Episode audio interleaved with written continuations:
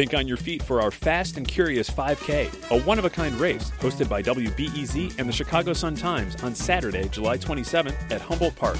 More info and early bird registration at wbez.org/events. I'm Sasha Ann Simons, and this is Reset.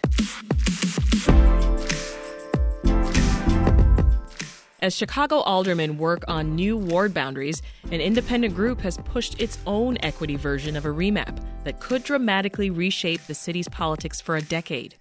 The Chicago Advisory Redistricting Commission needs at least 10 council members to vote on its final draft of the 50 ward People's Map. It includes fewer gerrymandered wards to give residents fair and equitable representation in city government. With us are two of the group's leaders, Alan Linton and Lizeth Mondragon.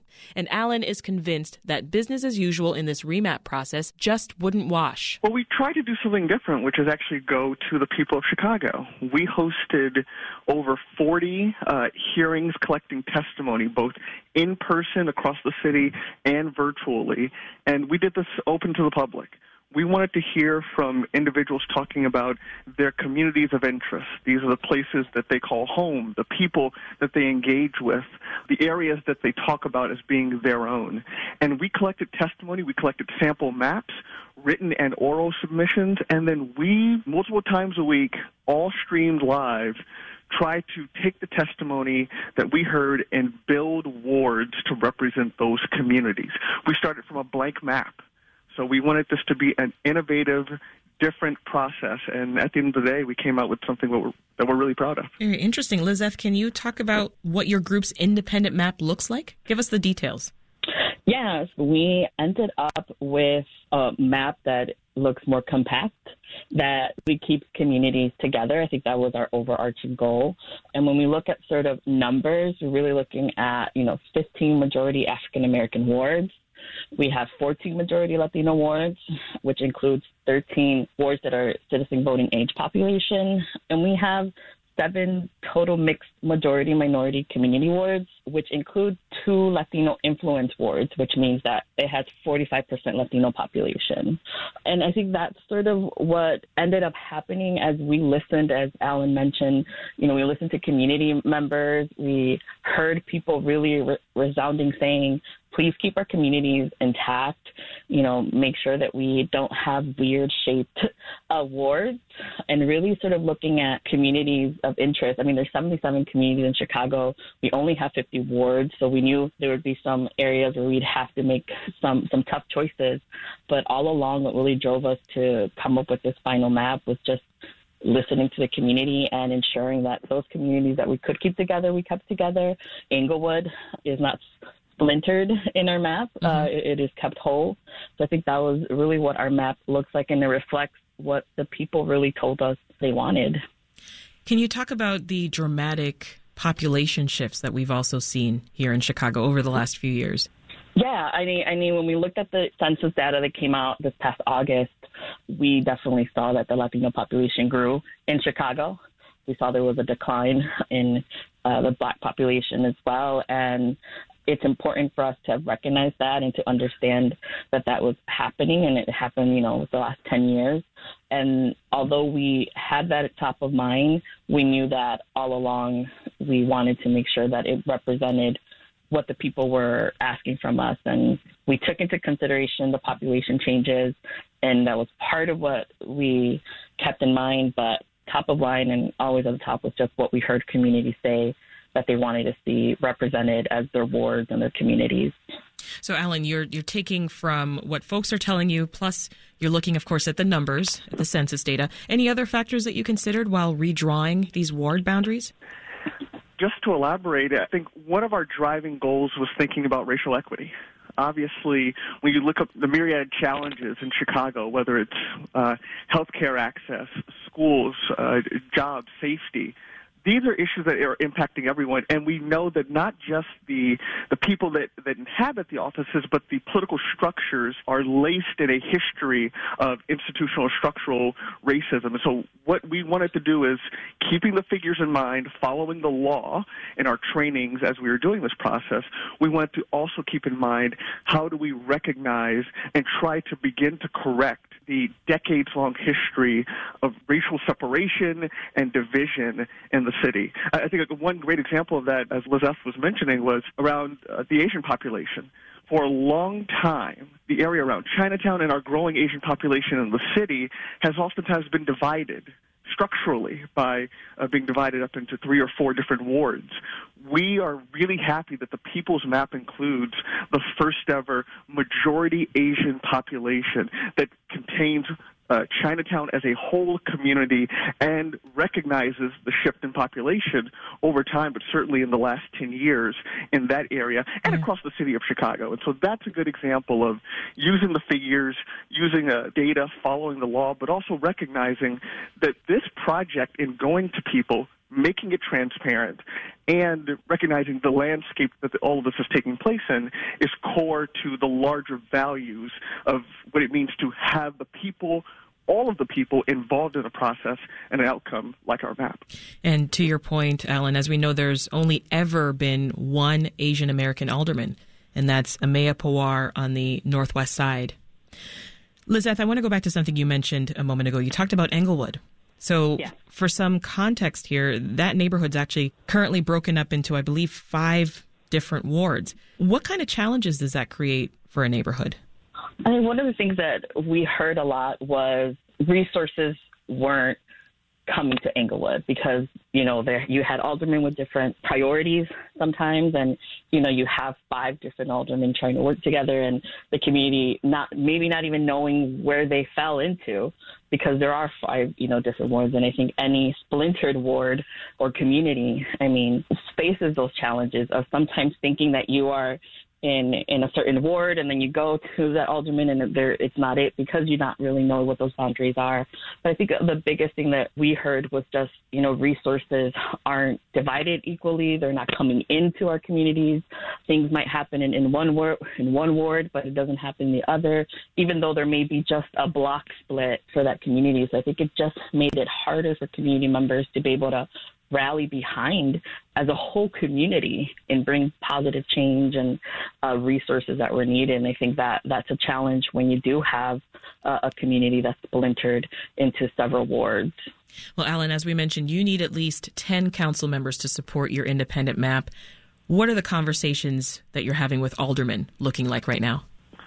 Well, right now, you know, most of our focus has been on the map. Obviously, their attention has started just to turn to mapping, although the budget's been in the news. But we're taking a two pronged approach. One is we need to get the people of Chicago to be part of our advocacy efforts as we're going to alders and saying, we want a transparent process. We want a map that represents people. And so the next couple of months will really be focused on really elevating the attention of the people's map and then certainly engaging and, and looking around to make the case to alders directly uh, as they begin. Um, uh, hopefully they're hosting hearings and hopefully they're taking in uh, the response and feedback of the community members across the city of, of Chicago. But for us, it's two pronged. We need people to go and visit and check out the, the final version of the people's map at chicagoswards.org.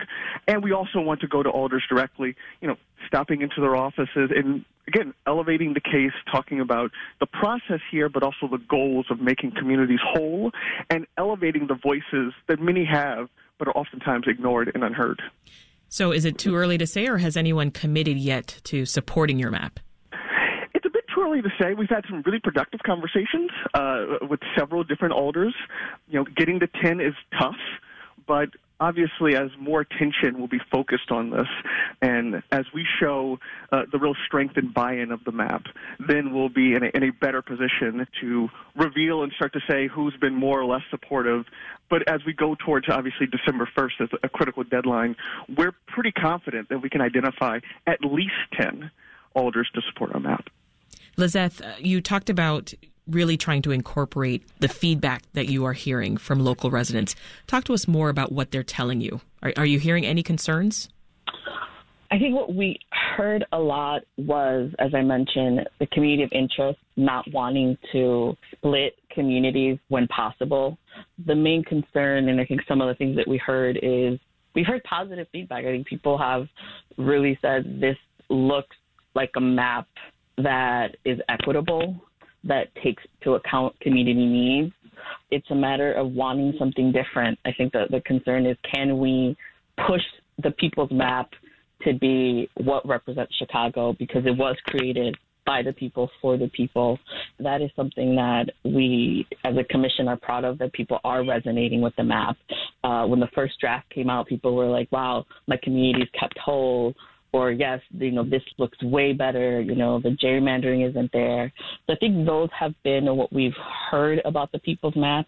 You know, Alan and, and I and the rest of the commission, you know, we set out to create something that people could be proud of and, and, and, and support. So I think now, as Alan mentioned, is getting community residents to go to their alder uh, person mm-hmm. and get them to say like, hey, this is the map that we want, support it. And I think that's the biggest way that we can make the people's map, you know, the Chicago map for the next 10 years. Lizeth, what does equity mean to you here? Because it's a word that's used a lot these days, and I, I would love if you could just spell it out for our listeners what equity means when it comes to this remap process. I think it means that community residents have a say uh, that community residents know what's going on with this map, the, the creation of it. It should be an open process and everything is just transparent and allowing community residents to really understand what is expected of them, what their community will look like, uh, without it being done behind closed doors, without it being rushed to the public. And it's bringing, you know, communities together and work towards what their community needs and, being able to work with others and, and work with their alder person giving people a chance to be part of the process and not be something that is done without them and really really keep accountability as part of the process for the people that we elect. Alan, during her campaign, Mayor Lightfoot called for a nonpartisan, independent redistricting process.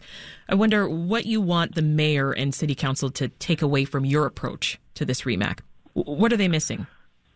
Well, I think there's a couple of things that can be instructive, and insightful. One is that you can follow through with these promises. I, I think we hear a lot about returning power and, and accountability to people by elected officials, by folks running for office, but we don't actually see the execution. What our process models is the idea of one, you can do this out in the open, right? You can have this recorded, you can have it shared, you can have these meetings at times where people can be a part of the process. And two, that this can be more responsive to the needs on the ground that Lizeth talked about and not just maximizing and maintaining electability for incumbents. As a structural point, we really need to make sure that we focus on this. You asked about equity, and, I, and I, before I get to the second point, and it's about fairness fairness in that these maps that will govern the way many people will engage with leadership, the way that they'll engage with problem solving, the way that they'll engage with the community. Fairness is actually hearing from those folks on the ground that are experiencing these challenges and oftentimes have solutions that they can't necessarily go to one single person or one office to help promote the solutions that they have. So I think as a process point, I think that can happen. The larger and second point is that we have the opportunity, and those at City Hall have the opportunity to generate and follow a process that does, in fact, represent the values mm-hmm. that they say they have and the values shared by Chicagoans across the city openness, honesty, transparency, and responsiveness to the people and their concerns and issues. And I think our process is just as important as our outcome that's recognizing the changes in the city, but knows the, that the fabric of this great city, the 77 different neighborhoods, that people talk about and live in ways that don't reflect the previous maps that are more focused on incumbents. And so if we actually turn to the people for how they understand their neighborhoods, yeah. how they understand the challenges of them, then that can guide and lead a process that we've modeled for future mapping that's responsive and actually is uh, reflective of the day-to-day lives of folks on the ground. We're almost out of time, but Lizeth, can you just briefly tell us the next step here in, in this process and where folks can go to learn more about this People's Map? Yeah, so you can definitely visit our website, chicagoswards.org. Uh, that's where you'll see everything. You can find the recordings and, and see the, the final map and find the, the narrative and all the details of how we got to the map. The next step for us, and I think we've talked about it throughout uh, this conversation is, is really engaging community members, mm-hmm. residents, for them to come to be part of this process, to engage with their alder people and get them to support, you know, the people's map and those 10 aldermen, what our hope is uh, to get in the next few months. That is Lizeth Mondragon and Alan Linton of the Chicago Advisory Redistricting Commission. Lizeth and Alan, thank you so much. Well, that's it for today's reset. For more of our interviews, subscribe to this podcast and please give us a rating. It helps other listeners find us. I'm Sasha Ann Simons. Thanks for listening. We'll meet again tomorrow.